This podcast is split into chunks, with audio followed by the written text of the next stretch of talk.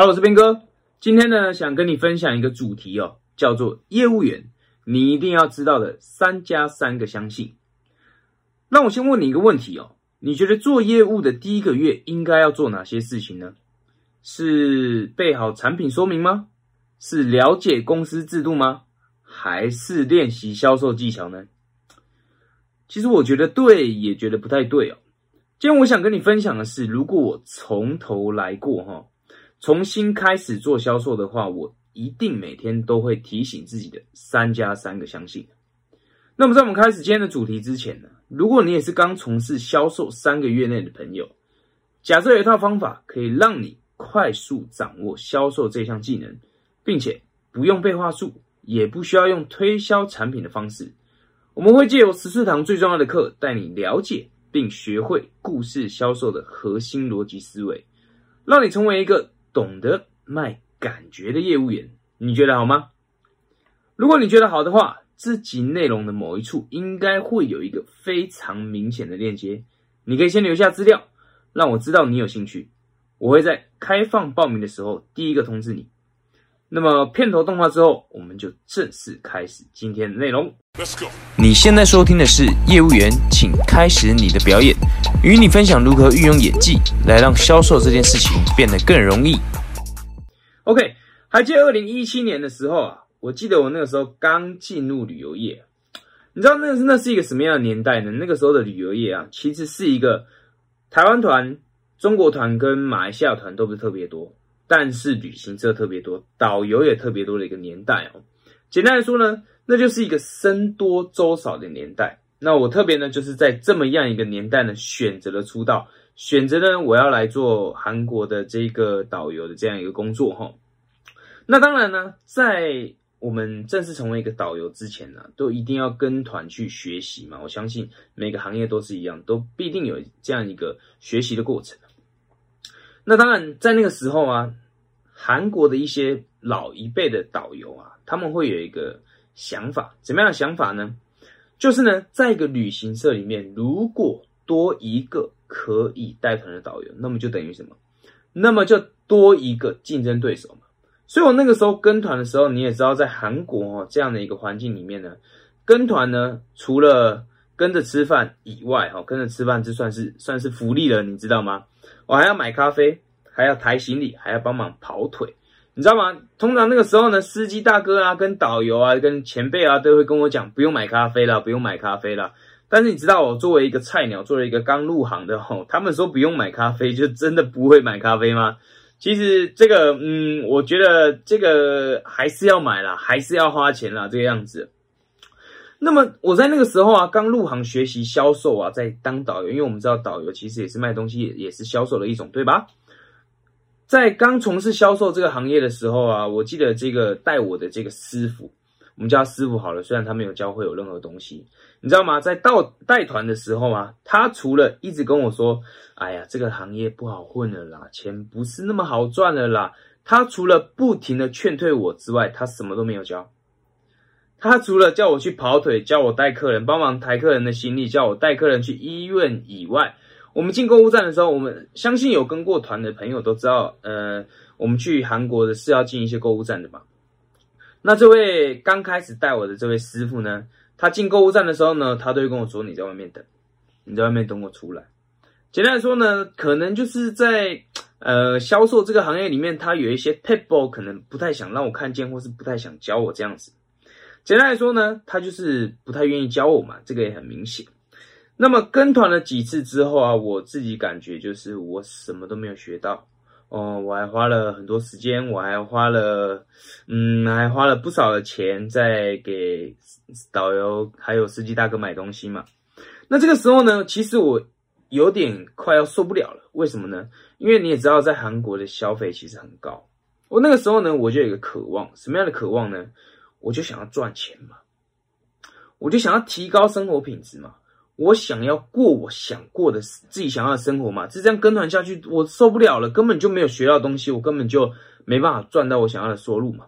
所以这个时候我就做了一件事情，我就跟这个旅行社的老板，我就讲了这件事。我说，不管怎么样，好不好？我真的很想试一次。我说老板，你能不能给我一次机会，给我一团就好，一团就好，拜托，我一定会好好表现。我就这样子跟旅行的老板求来一团，他也说好，好，但是你要做好心理准备，你这一团如果没有表现好，就可能不会有下面一团了。那个时候呢，我是背负在这种压力，我相信做销售大家都有压力的，这也没什么好讲的。我那时候就去就做了这个团，但是呢，在带这个团，我们知道第四天通常都是我们就要卖东西嘛，对吧？但是呢，我那个时候遇到了一个情况，什么样的一个情况？我刚开始做销售第一团遇到了什么样一个情况呢？那就是啊，带团啦、介绍景点啊这些我都没问题，我都已经在家做完了很多的功课。哦，这边讲解啊，这些的东西我都没有什么太大问题。但是重点是，当我一要销售的时候，当我一需一要去讲产品、要去卖东西的时候，我就会讲不好。甚至我们更严重一点来说，我会不敢讲产品。那不敢讲产品，这个就是一个非常严重的问题，对吗？当然，这里面还有一些因素，什么样的因素呢？就是里面还有。顾客素质这件事情，那顾客素质好或坏这件事，我们今天暂且先不提，因为我们知道销售想要卖的好，这是需要很全面的因素去考量的。当然还有顾客素质，还有什么销售技巧，还有你讲话的方式，还有怎么样，很很多很多很多需要考量的点，因为这就是人与人之间的相处嘛。但是呢，今天呢，我们先不谈顾客素质这件事情，我们先来谈一谈。当我一个刚做销售的人，我刚要刚开始做业务，刚开始做销售，我面对顾客，我不敢讲产品这件事情发生的时候，我得到什么样的结果？我记得那是一个十八个人的团哦，十八个人的团，我人生卖了零个。还有呢，我们去韩国呢，相信大家也一定都知道，韩国呢还会卖一个护肝的产品，对吧？还会卖一个护肝的产品嘛？那我这护肝的产品卖了几个呢？零个。所以呢，我人生卖不出去，护肝的也卖不出去。这五天我到底赚了多少钱呢？五天换算台币，我赚了两千块，台币两千块。那公司呢？公司亏了台币三万块。所以呢，各位，我想要告诉你的是哈，如果你也是刚从事销售的朋友，你所经历的失落，我也经历过。但是呢，今天呢，我们我想要先来跟你讨论什么样的问题呢？就是为什么我们会不敢提产品？为什么我们在做销售的时候，刚开始做销售的时候，我们会有这样的情形，叫做我不敢跟客户讲产品，我不敢跟客户谈销售这件事情。为什么？今天我想来跟你分享我找到的答案，好吗？我找到的答案，我觉得最重要的问题就是相信。我今天想跟你分享的主题是：如果我从头开始，从头开始学销售的话，我一定会问自己，每天一定会提醒自己的三个相信，对吧？三加三个相信，不止三个，三加三个相信。那么是哪三个相信呢？我每天一定会问自己的三个相信是什么？第一个相信是，我会问自己：我相信我所说的每一句话都是为对方好，以对方的好处为出发点吗？第二个相信是，我相信我销售的产品是绝对可以帮助顾客，并且达到他想要的结果吗？第三个相信就是，我相信不管面对什么样的顾客，我都不用话术欺骗，而是真心为对方解决问题吗？这三个相信，我觉得你也可以同样的问一下你自己。如果你的答案是肯定的，那么我相信。你绝对可以在面对顾客的时候，说出你想要讲的话。为什么？因为你的底气就很足嘛。因为你完全的相信你是为了协助顾客变得更好，你是为了帮助顾客而讲出来的话那我们提到三加三个相信哦，另外的三个相信是什么呢？另外一个相，另外的三个相信就是：第一个，我到底能不能够让顾客相信？他一定能够借由产品达到他想要的结果。第二个相信就是我这个人到底是不是能够让人相信？第三个相信就是我能不能够让顾客相信他今天要做的就是最正确的决定？那么反过来说，如果顾客要购买东西，你希望他去购买你的产品的话，同样的，你也要这，你也要经过这三个相信。第一个相信是什么？第一个相信就是你要让他相信这个产品绝对能够可以让他得到他想要的结果。第二个相信就是你要让他相信你这个人是可以相信的。第三个相信是什么？第三个相信你要让他相信他今天要做的是个最正确的决定。我常讲销售，销售是什么呢？